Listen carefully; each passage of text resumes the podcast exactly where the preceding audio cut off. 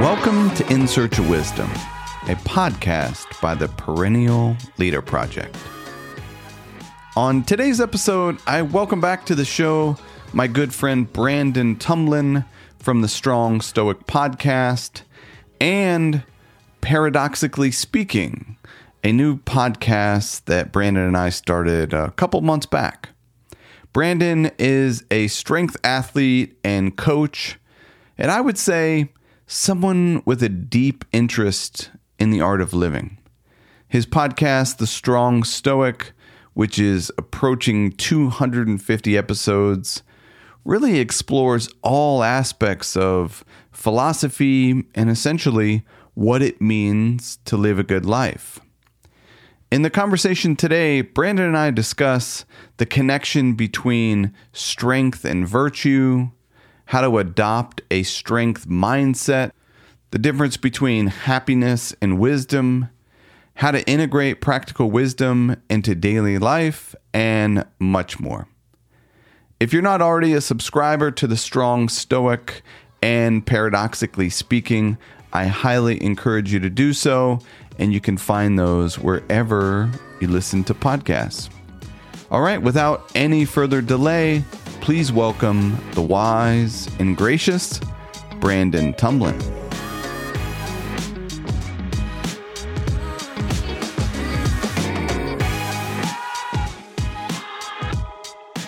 Well, good to see you again, my friend.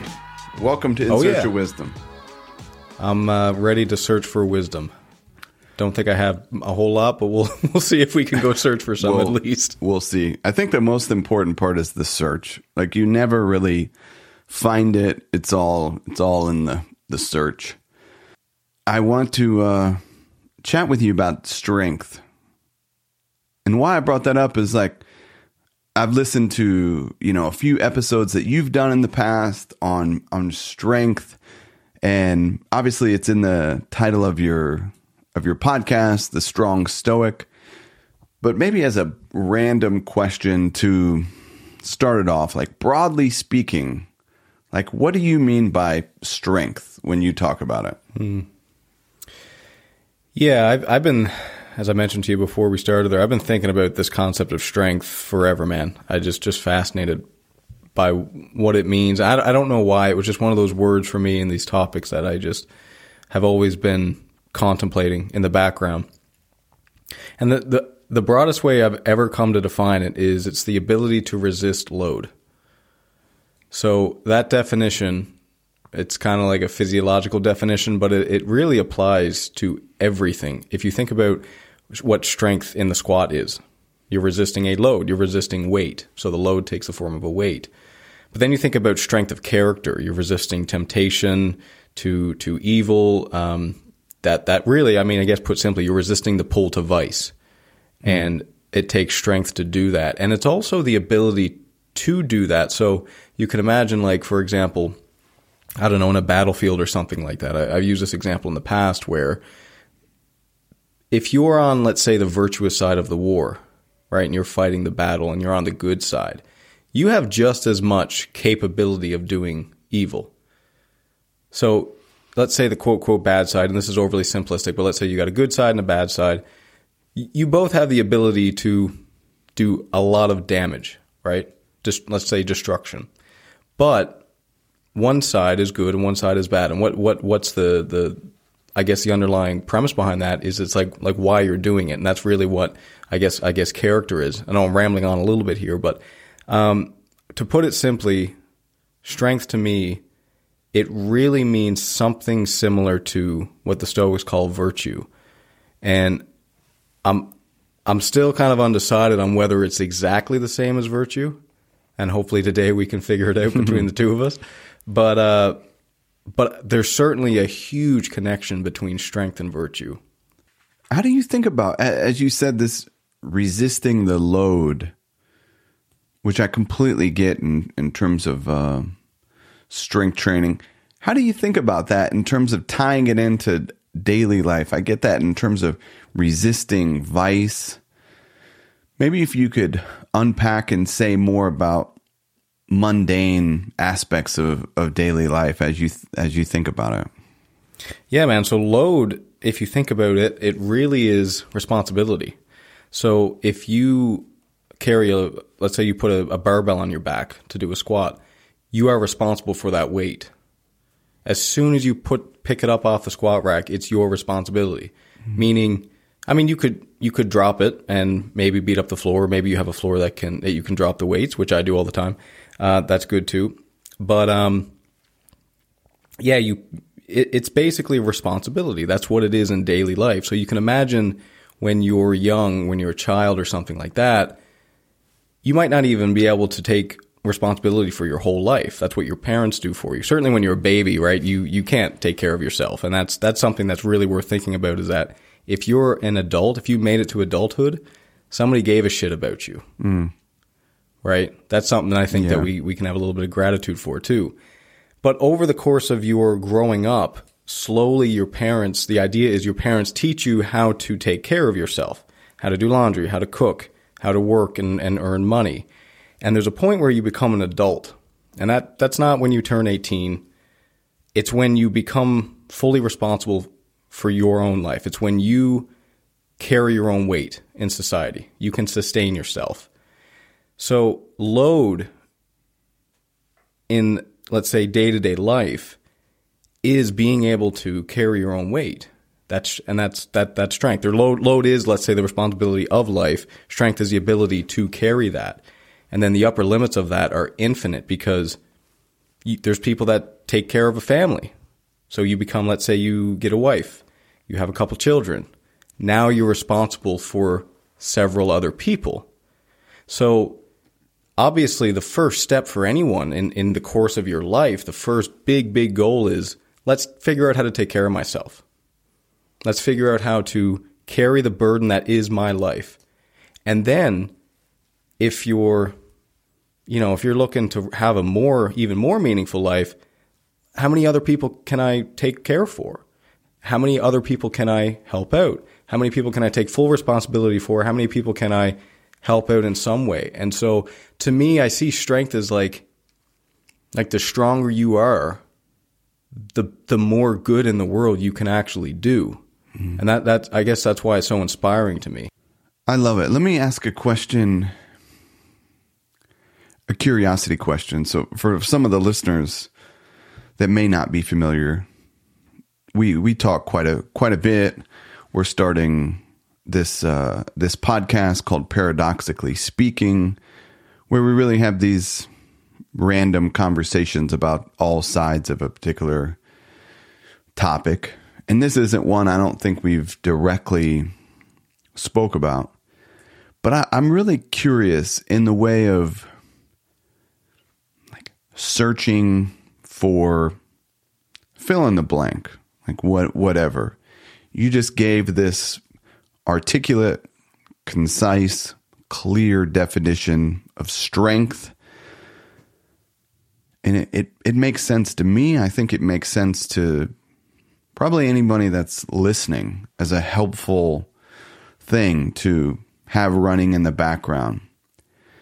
But on your podcast, like you're covering all sorts of topics. I mean, you've more than a couple hundred episodes. I don't even know exactly how many, but lots and lots of episodes, two a week, some solo, some with guests.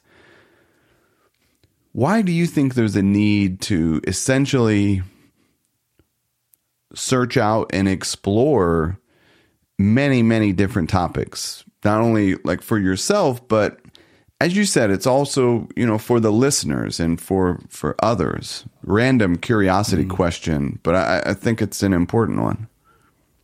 Yeah, and I'm actually probably going to steal a little bit of your answer that uh, I asked you what wisdom was, and you said that. Uh, I'll, I'll, paraphrase what you said, but basically that you've interviewed a lot of people on what wisdom was, and what you came to realize is that there's a lot of different answers to that, there's some truth to all of them, but neither of them are complete.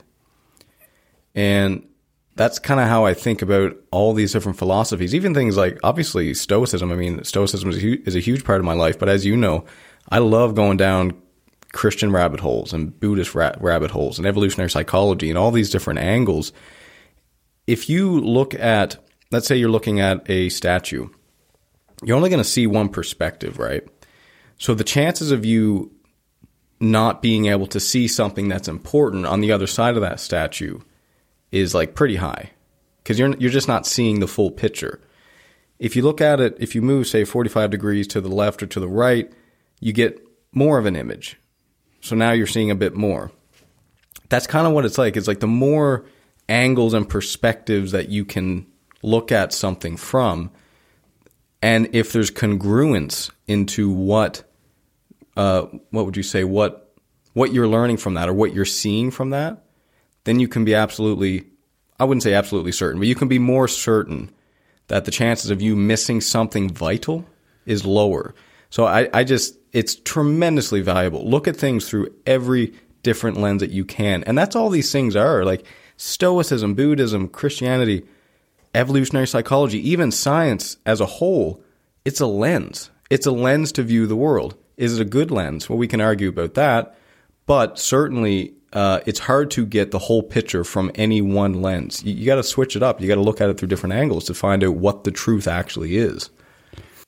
And maybe in this conversation around strength, I'm curious to pick your brain about the different angles of of strength. Like, you know, as you initially describe it, this resistance, but then you know, to maybe use an analogy of, of strength training, you know, at, at some point in time, you're you're racking that particular weight.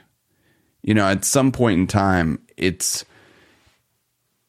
there is a particular failure when it comes to resistance. Have you, you know, how do you think about that of of strength and maybe the different ways to to think about strength? Yeah, I mean, there's a lot of analogies to strength strength training here, right? Obviously, there's a there's a failure point. Like we all have different levels of strength. You, no one would deny that in the gym. It's obvious, right? It's a little less concrete when you're talking about things like life as a whole, because, you know, if you compare just as an example, you and I, it's like we got completely different lives. We're in different countries uh, you have a family. I don't have a family. I'm working professional right now. You're uh, retired, but still doing a lot of stuff with the podcast. Like we, we just have different lives. It's hard to compare.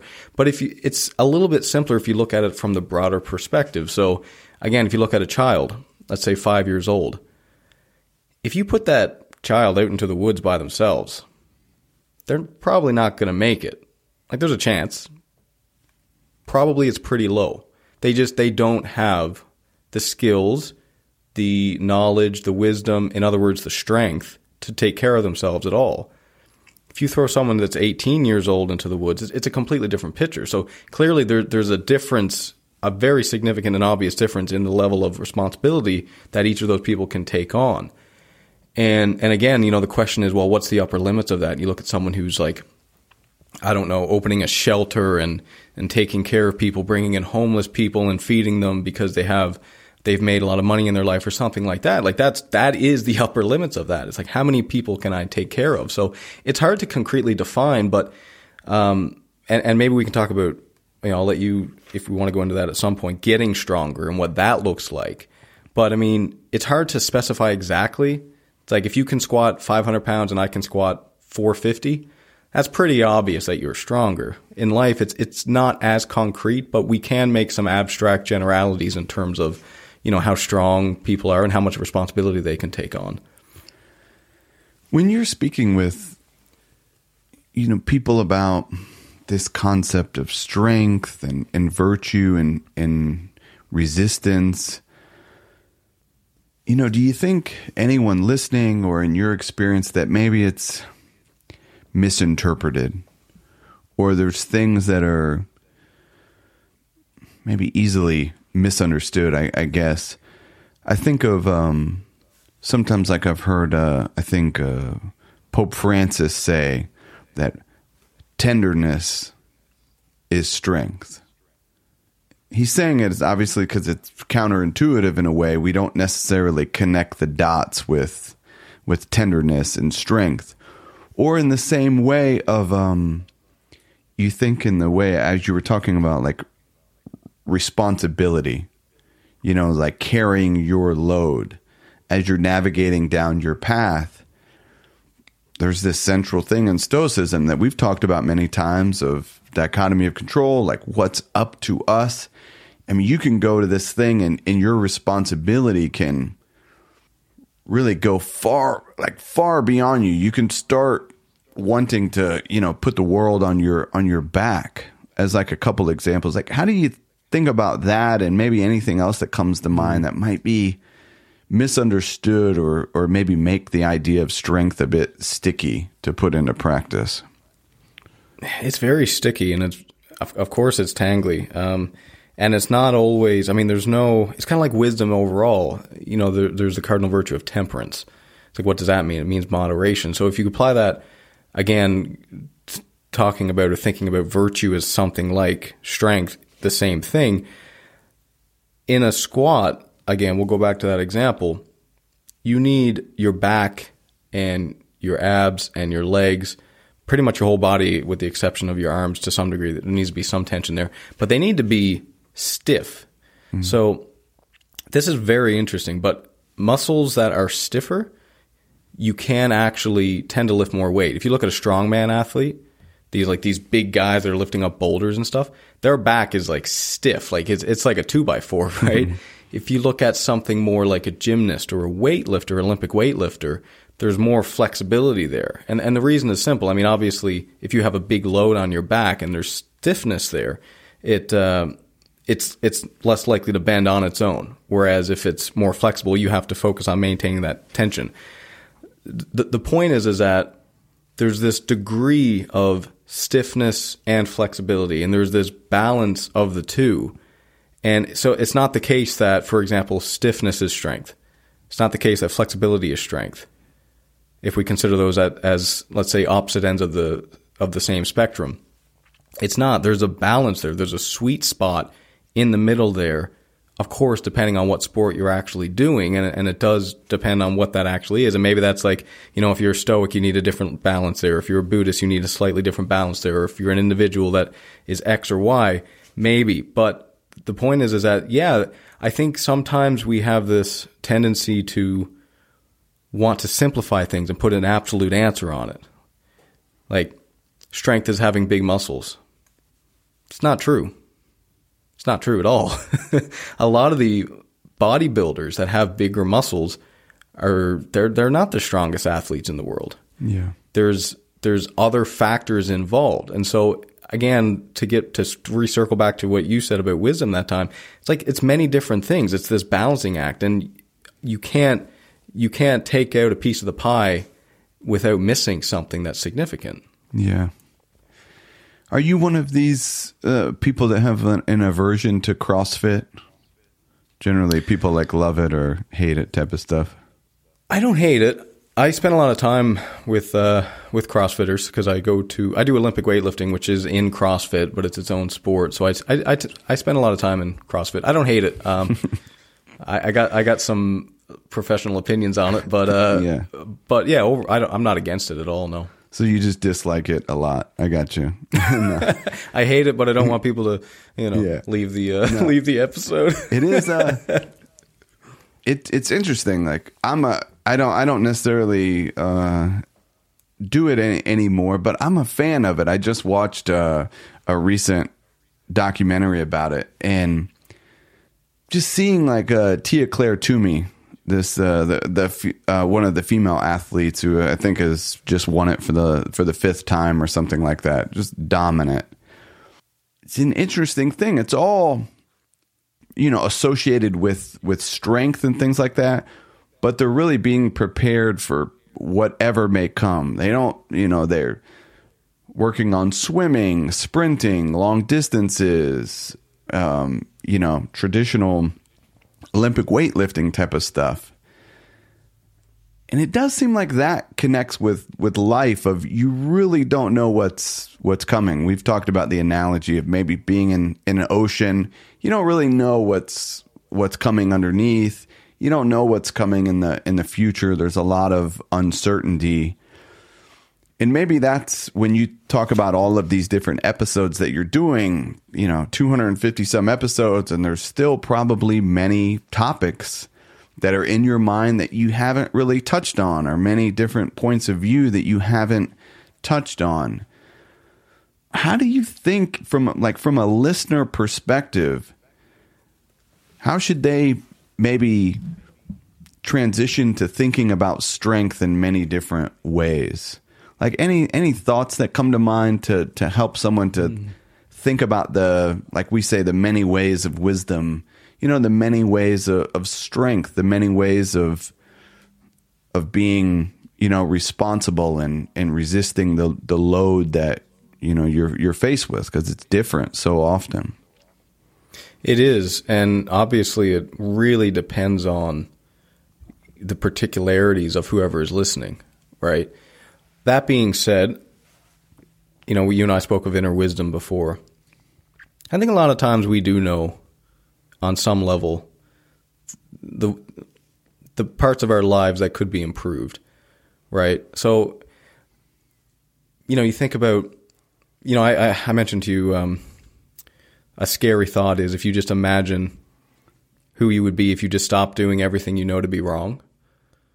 So I thought a lot about that because it seems that myself included, not there's no judgment here whatsoever.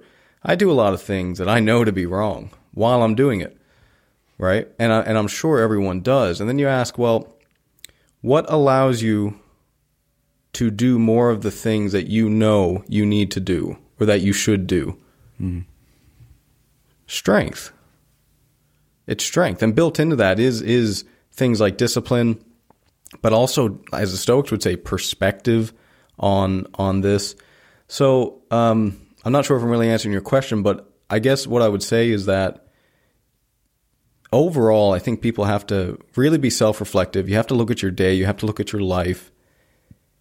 And if you just pick out a couple things that you know you're doing that you don't, that you think you should not be doing, and I'd be very surprised if, if you ask yourself that question, what am I doing wrong that I know to be wrong? I'd be very surprised if someone doesn't get an answer to that. Yeah. Because I think I think we all know if we if we ask the question and if we're ready to hear an answer, that answer is going to come up embarrassingly fast. right? Uh-huh. How about understanding what we're capable of? I think we've talked before about maybe potential, but I think as as you describe it and talk about, and again, this isn't really a topic that we've got into before that I can recall it's like strength of will, like understanding from a survival, like animalistic type of thing of really what we're capable of from a strength of will thing. Like, do you have a particular person that you look to as a model of of strength? How do you how do you think about that? How do you come to realize, you know, what what you're really capable of? Nah, that's a great question, man. That's such a great question. You know, if you if you take on an athlete as a coach and they say, I want to lift 100 pounds, 200 pounds, 300 pounds, as a coach, you normally you understand that there's a path to that. Because you think, okay, I've dealt with several athletes in the past. I know the process. I know what you got to do. So just do this as best as you can, and you'll get there. The athlete, if they're new, might not believe at all that they can get better, period. So the potential thing is an interesting one because the question is can we get better? Right? That, that's really the question. You're talking about potential, getting stronger. What are we capable of? It's like, what's the upper limits of what we're capable of? Maybe that's not a good question. Maybe the question is, can we get better? Maybe the question is, are we capable of getting stronger? And this is such a useful thing to know. Because the answer to that question, I think there's two parts. First of all, you have to believe that you can get better, or you have to have someone that's willing to believe that you can get better, such as a coach. And the second thing is you have to have the humility to set the bar sufficiently low. So if you come to me, Josh, and you say, oh, I can squat 200 pounds, I want to squat 300 pounds, that's, that's wisdom. If you can actually squat 200 pounds right now. What if you lied to me because you're embarrassed and you can only squat 150 pounds? Well, all of a sudden, the plan that I made for you, that I know is going to work, if the truth is there that you can squat 200 pounds now, that plan is no longer going to work. Why? Because you're not accepting where you are. And people do this in the gym all the time, and they do it in life. You know, there's a quote from a powerlifter philosopher that I love. It's strength starts where you are, not where you want to be or where you used to be. And that's one of the hardest things. It's so tempting for us to think that we're further ahead than we are, that we can lift more than we can actually lift in the gym, for example, because we want to believe that we're, let's say, higher on the totem pole. The problem with that, as I said there, is that if you don't accept where you are, the plan that you make to make yourself better, mm. It's simply not going to work as optimally as it could, or maybe not even at all. So, are we capable of getting stronger? Yeah, but you got to accept where you are. You got to have that humility to accept exactly where you are, whether it's 200 pound squat, 500 pound squat, five pound squat, body weight squat. Doesn't matter, but you have to accept where you are in order to get better. I love that. It's such an interesting in in my view, an often overlooked thing. This idea of not just acceptance of yourself and where you are, but even the idea of acceptance of how the world works. Like that is another thing. There's a lot of acceptance that needs to take place. You know, how does the world work? And a lot of these things are just outside of our control. Like that's our only move really is to accept it and then also you know navigate and work within you know how the how the world works. I'm I'm really curious to ask like in the way of virtue and vice, which we've talked about quite a quite a bit. When it comes to strength training and these like images and examples that I have in my mind, it's not necessarily like all or nothing. But sometimes it seems like when it comes to virtue or vice, it can be this all or nothing thing. You know, it's not like I was trying to resist a load of 300 and I did 250. It's like virtue doesn't always work like that. Maybe it does in terms of moderation, you know, temperance. But some of the other ones, it's like, you know, either you were courageous or you just weren't. Like, how do you think about that? Like, should we think about strength as all or nothing? And then how do we face that if we strike out, I guess? I don't think it's helpful to think of it necessarily as, as all or nothing. Yeah. And this is this is sort of one of the stoic ideas that if you're you you can't unless you're completely virtuous. That's what a sage is, right? The one who's completely virtuous all the time. Like you can't fully appreciate love, and you can't fully uh, have, um, I guess, moments of flourishing. Like they thought, if if unless you were a sage, you couldn't really flourish all the time. There's probably some truth to that, but I would even break this down to a practical level because if you think about strength again as doing the things that you need to do to make yourself better, so that which which is really what what flourishing is. It's like virtue, this this this development of a good character. What that gets down to practically are the things you do every day. So I man, when I realized this, it was such a, a great thing. It, it, simplified everything because if you th- you think about like a virtuous person, you just think of someone that's like virtuous. They're nice. They're kind. They do the right thing. They tell the truth. But it seems so abstract because you think, well, how the hell do I become that? But then if you think, well, a virtuous person is really just a person that does virtuous things every day. In other words, a virtuous person is someone who has virtuous habits. Hmm. That's it. That's all it is. A virtuous person is someone who has developed the habit of not freaking out too much when someone cuts them off in traffic, of being kind to their neighbors in the morning and giving them a wave, to um, being patient with their children. That's it. They've just developed this habit over time to becoming vir- virtuous. So I, I, I use this example way too much, but if some if you go to Tim Hortons or Starbucks every morning and someone gives you a coffee and you say thank you, that's something you can do every day, and you can say that and you can mean it. You can practice that. Mm. Now, what is that? That's I don't know. Let's say thirty seconds of your day. That transition between you you pay, you get the coffee, you look them in the eye, you say thank you, you go on. Thirty seconds a day out of twenty four hours. I don't know what percentage that is, but there's a certain percentage of your day if you say 30 seconds over 24 hours, whatever that comes out to. Whatever percentage that is, that is the percentage that you are being virtuous that day, a, a piece of it. So now if you think about, well, what if I was pro social with my family over dinner? What if we put our phones away? What if we talked about our day?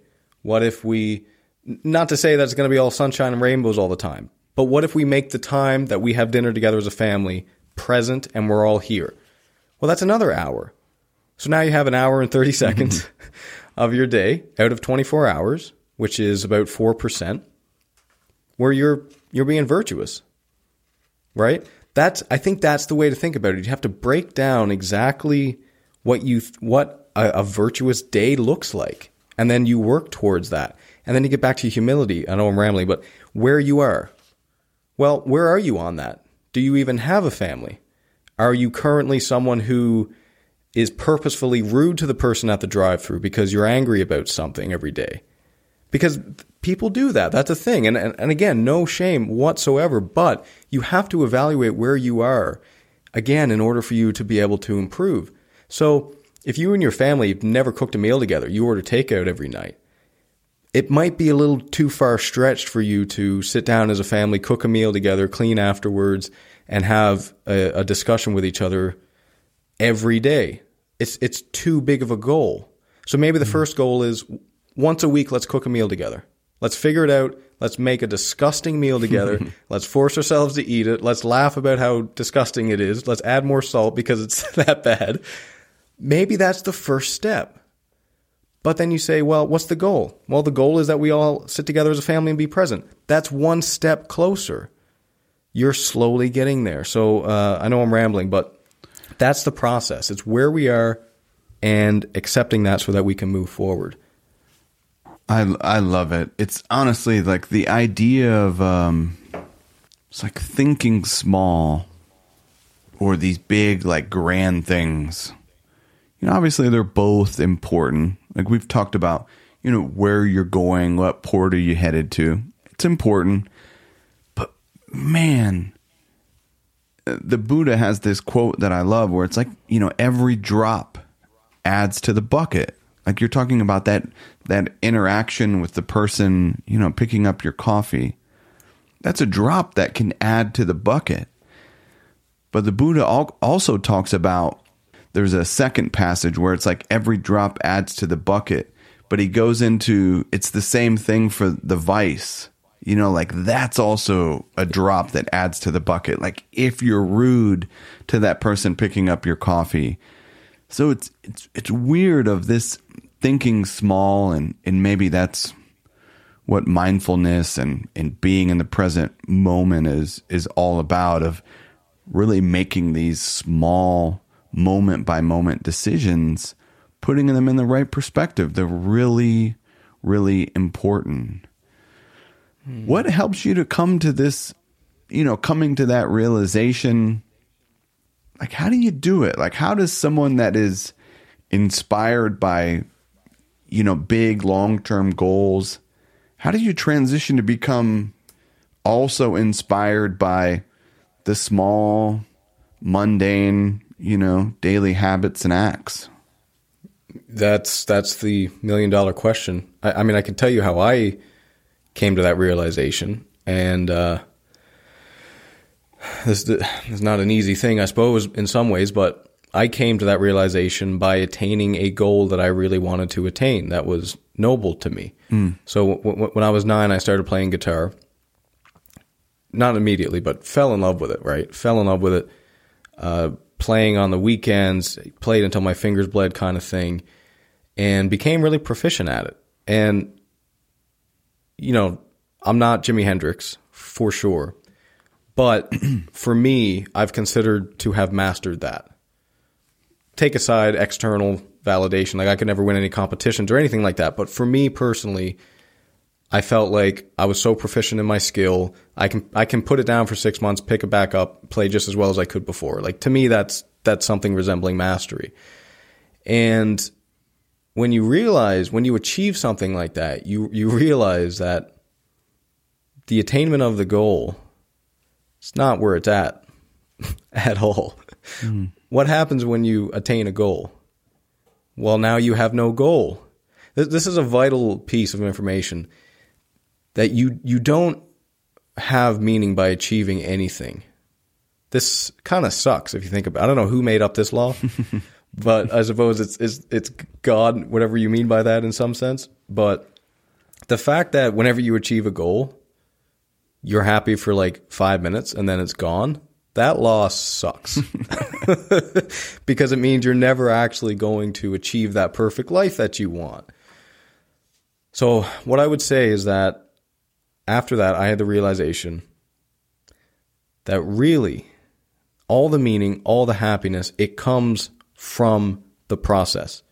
It didn't come from, it doesn't come from me now being able to go up and play a song that I spent three months trying to learn it was from spending three months trying to learn that song.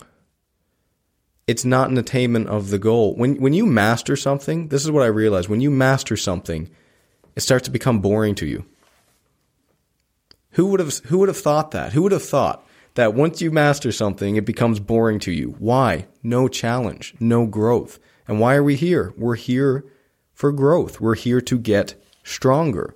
That's the whole point of of of existence. And again, I don't know who made up that law, but and it kind of sucks, but it's just the way life is. So what I would say is that I think people need to realize that it the happiness, the meaning, it does come from the process. How do you realize that? By picking something when you're young and mastering it to the best of your ability and then having that realization. Let me ask a strange question. Does like becoming stronger, becoming happier, becoming wiser. The list could go on. Like, is there a difference in those? You know, do you think about them in a different way? Are they the same? How should one think about, you know, any of those just as an example?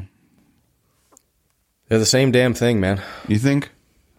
I think so. I, and this is what's so interesting because you're not happy from being wise. You're happy from getting wiser.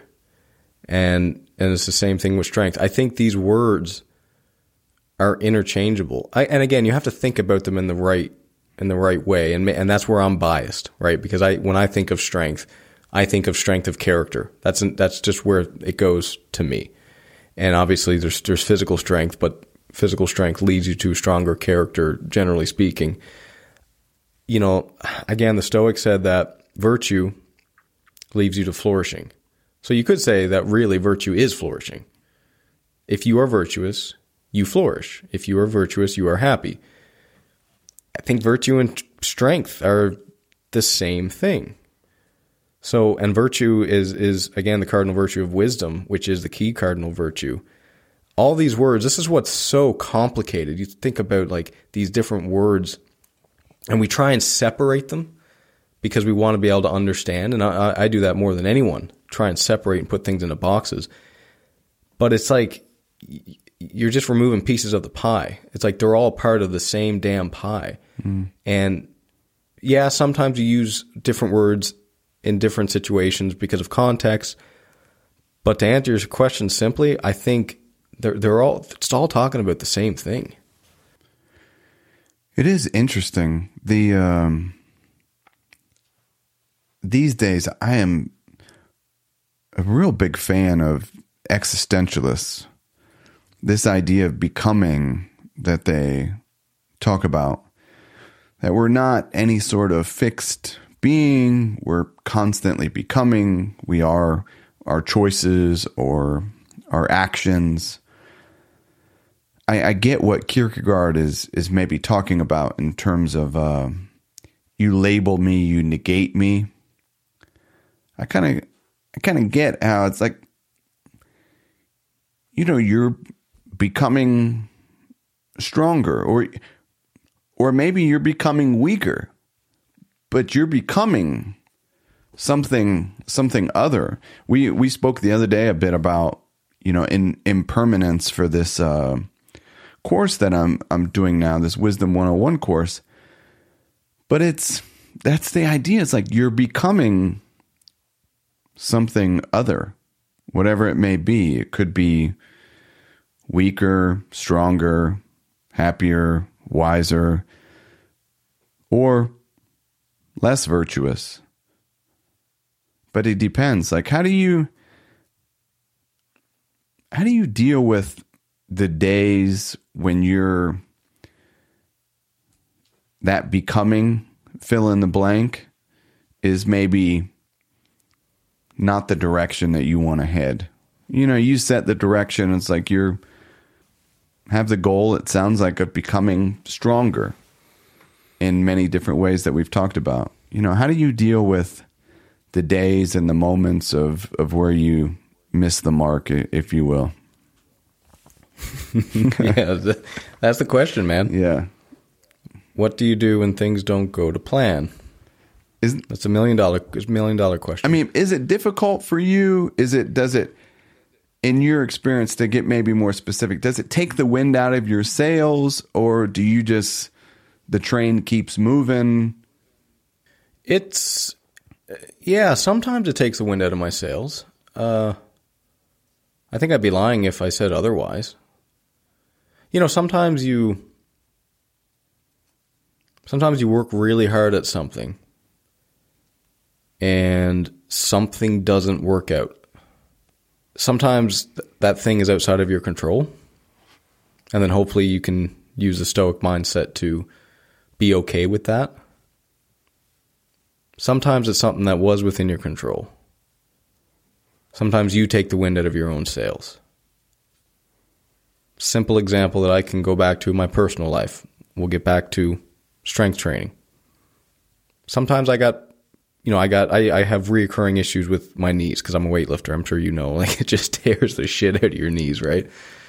There's things you can do that if you do them every day, some isometrics, that are very uncomfortable, like physio work, just physio work that's uncomfortable, uh, and no one likes to do it. But if you do them, can keep you healthy. Sometimes I'll go through phases where I feel like I don't need to do those things anymore. And then what happens? Sometimes the knee pain comes back. Sometimes you ignore it. Sometimes, if you ignore it long enough, it causes you, forces you to stop training. That takes the wind out of my sails. More than me, I don't know, making some dumb mistake or maybe someone loaded the bar for me at the gym and they put the wrong weight on and then it, the weight tilted over and I tweaked my back. That's outside of my control. But if I purposefully was negligent and I knew better, I'm going and I'm doing my warm up. I'm thinking to myself, I should do that physio stuff, but I don't need to do it. But I know better on some level, but I don't do it. And then I start to get the knee pain back, and I still don't do it. And then it starts to get worse, and I still don't do it. And then all of a sudden, I can't squat anymore. That takes the wind out of my sails because I knew better and I could have done better. Mm. And Again, this this is something that I, I tend to really emphasize with the dichotomy of control. Don't focus or don't try and accept the things that are outside of your control. Yes, absolutely. Let's all focus on that. But maybe first we should focus on doing everything we can that's actually within our control. Because that whole it's outside of my control. Yeah, you know what? The funny thing about that is when my knee pain comes back in full swing, at that moment in time, it's outside of my control. I have to deal with it where I am. But it was in my control two months ago, three months ago, four months ago when I started feeling the pain. I could have done something different. So, again, I, I would just reemphasize that strength is about taking on responsibility and doing what you have to do. A lot of times that's things that you don't want to do. But if it's alignment with your higher level goal of, let's say, squatting more weight, strength is is being able to do that. Yeah. In the way of taking on that responsibility in the conversation as I'm reflecting on some of those things that take the wind out of your sails. Like for me, if I'm grumpy with my kids or raise my voice at my son or something, I ex- experience some guilt from that. You know, it really takes the wind yeah. out of my sails. I, I wish I wouldn't have done that. And like in a way, maybe feeling guilty about something is taking responsibility, maybe learning that lesson, and then moving forward and to the best of your ability, not doing whatever that particular thing was, you know, again. Right. But there is that thing of where it's not helpful. Uh, so I'm curious, like in the context of strength, when is strength like forgiving yourself? When is strength, you know, going easy on others and easy on yourself? Does that make any sense? Like anything come to mm-hmm. mind there? Yeah, I think it's again. It, it, I, I have to say this again because I think it's the answer. It is humility and and accepting where you are. I think that's how you get over that. So you and I've, I've done this too, man. I've I've you know gotten angry at people that I love and care about, and then you think, oh shit. What's the response to that? The response is to say, I don't want this to happen again. So I want to get better.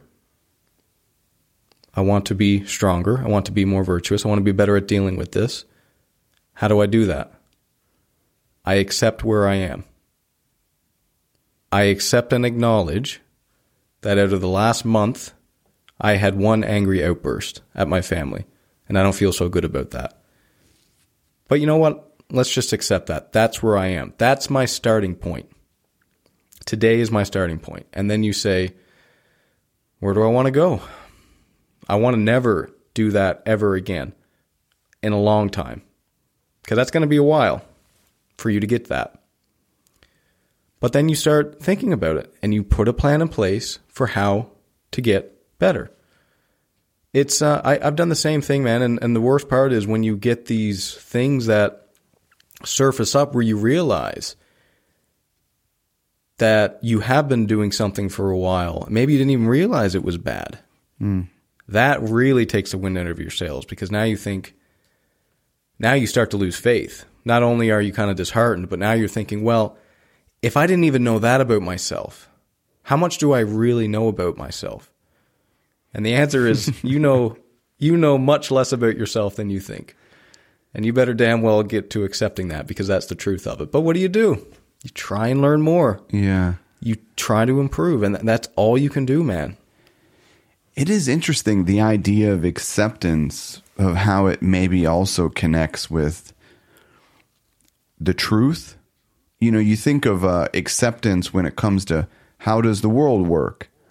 Essentially, you're searching for some sort of eternal truth of just how it works, and that is a helpful thing in in terms of what you were saying there. You you said something along the lines of, "I've done that one time in the last month." You know, even just, you know, how can you look at it in an objective way, maybe? and then come to the realization and the acceptance that you're probably not a sage. There is no such thing, maybe as a sage. You're not, you know, perfect. Marcus Aurelius talks about, you know, don't go around expecting Plato's Republic. Like, that's just not how you're built. That's not how the world works. That's not how anyone else is. But it is it is interesting in terms of these feelings of, of guilt and self acceptance and virtue and vice, how maybe reason and seeing the truth like comes into play. Like it really can help yeah. to help you to navigate, you know, our our way forward. Um but on the other side, to, like the idea of guilt and feeling a bit of negative emotion in a paradoxical way seems to be useful as well in a certain amount, not necessarily to to replay and to influence like how you see yourself and the potential and what you're capable of, but in a in a brief moment to just acknowledge that this is not how I want to show up in the world and yeah. it doesn't feel good to to actually like feel that as well um so it is an interesting thing and and maybe worth I know our, our conversations always fly by, but just this idea of uh, like reason and passion, you know, working together. I've always wondered, like, can reason just exist by itself? Like, I did a episode on Kant where he's, you know, really all about like it's just a reason. Like, can reason just exist by itself? You know, I don't, I don't know. It seems that reason and passion. And when I say passion, I mean like emotion and, and things like that. Um, they they both seem to exist, you know, at, at the same time. It's interesting. Yeah, I wouldn't want to get rid of emotion and passion. Yeah, you know, and th- and th- this is, I think this is something that when you start learning Stoicism, you think that there's no emotion, but as you get deeper into it, you realize that there's so much. Like, man, I honestly, yeah. since I've been practicing Stoicism, like the more, the deeper I get into the philosophy, it's like I, I feel more emotion. Yeah. I was thinking about that the other day. I feel more emotion as a practicing Stoic that I, w- I would I would say I'm pr- pretty damn close to a practicing Stoic. I don't know if I'm perfect, but I'm pretty well aligned with Stoic philosophy in terms of my personal philosophy. I feel more emotion now than I ever did. It's not the case that I'm this stone and I don't like no, that's all that's all bullshit. Stoics didn't want you to get to to use toxic emotions, unvirtuous, vicious emotions to dictate your actions. Period. Yeah. That that's it. Yeah, it's it's um it's so interesting. I, I really like how Donald Robertson, I know he's come on both of our podcasts call Stoicism a philosophy of love. I, I could not agree more. But even the idea of um, anger, you know, this corrosive, toxic emotion that often, I agree, that often doesn't lead to good things. When it comes to working with this particular anger, you know, Seneca, Marcus Aurelius, if you're reading, you know, they're essentially bringing a reality into it. They're bringing in how the world works, how we work, how everyone else.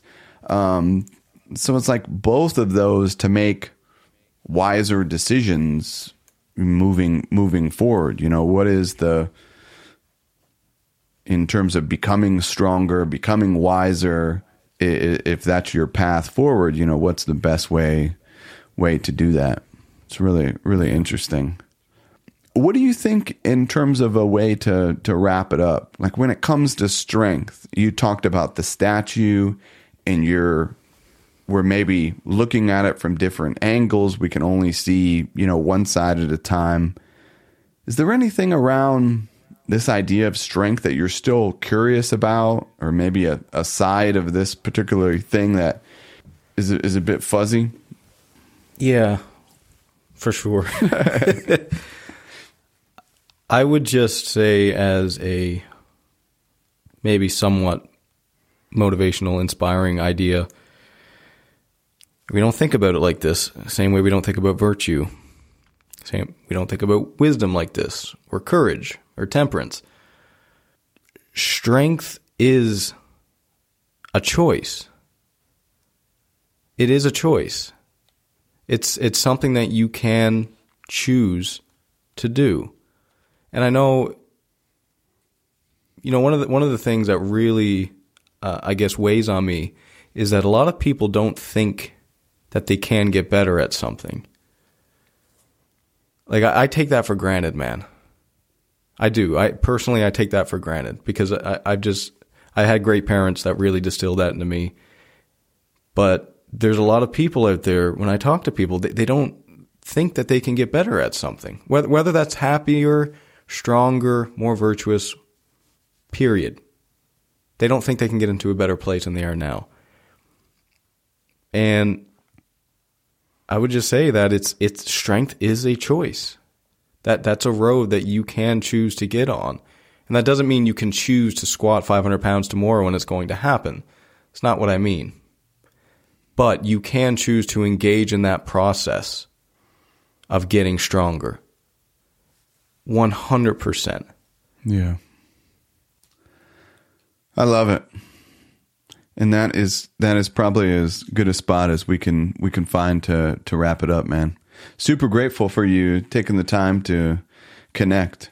I know many of the listeners are familiar with you and you know the strong stoic anything that comes to mind in terms of you know sharing with the listeners? Where would you say is the best place to to connect and and things like that for people interested? Yeah uh, thanks again man. I know we chat a lot Yeah. but this was uh, we don't we don't normally chat quite like this where uh, you know you ask really i mean you always ask interesting questions but um but yeah this this was really focus and strength and i just appreciate it man. Great questions. I'm going to be thinking about this for years probably pleasure, so you're you're uh, yeah giving me things to think about but yeah i would say that in terms of the strong stoic i mean podcast is out everywhere apple podcast spotify you name it uh, you can connect with me on Instagram. I'm on Twitter as well. I'm on Facebook. I have a Telegram group chat, Strong Stoic channel chat, where we, we do talk about the podcast episodes. Uh, so there's actually quite a bit of good discussion in there. So if anyone's interested in, in discussing, I'm in there pretty frequently as well. And um, I guess the podcast we have it, which I'll say as well, par- paradoxically speaking. So uh, yeah, you can find me anywhere and everywhere.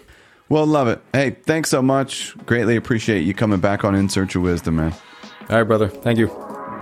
Thank you for listening. I hope you found something useful. If so, I encourage you to put what you heard into practice. You can learn more at perennialleader.com. There you'll find links to show notes, our daily email newsletter, and Reading in the Good Life, a free weekly meetup. Until next time, be wise and be well.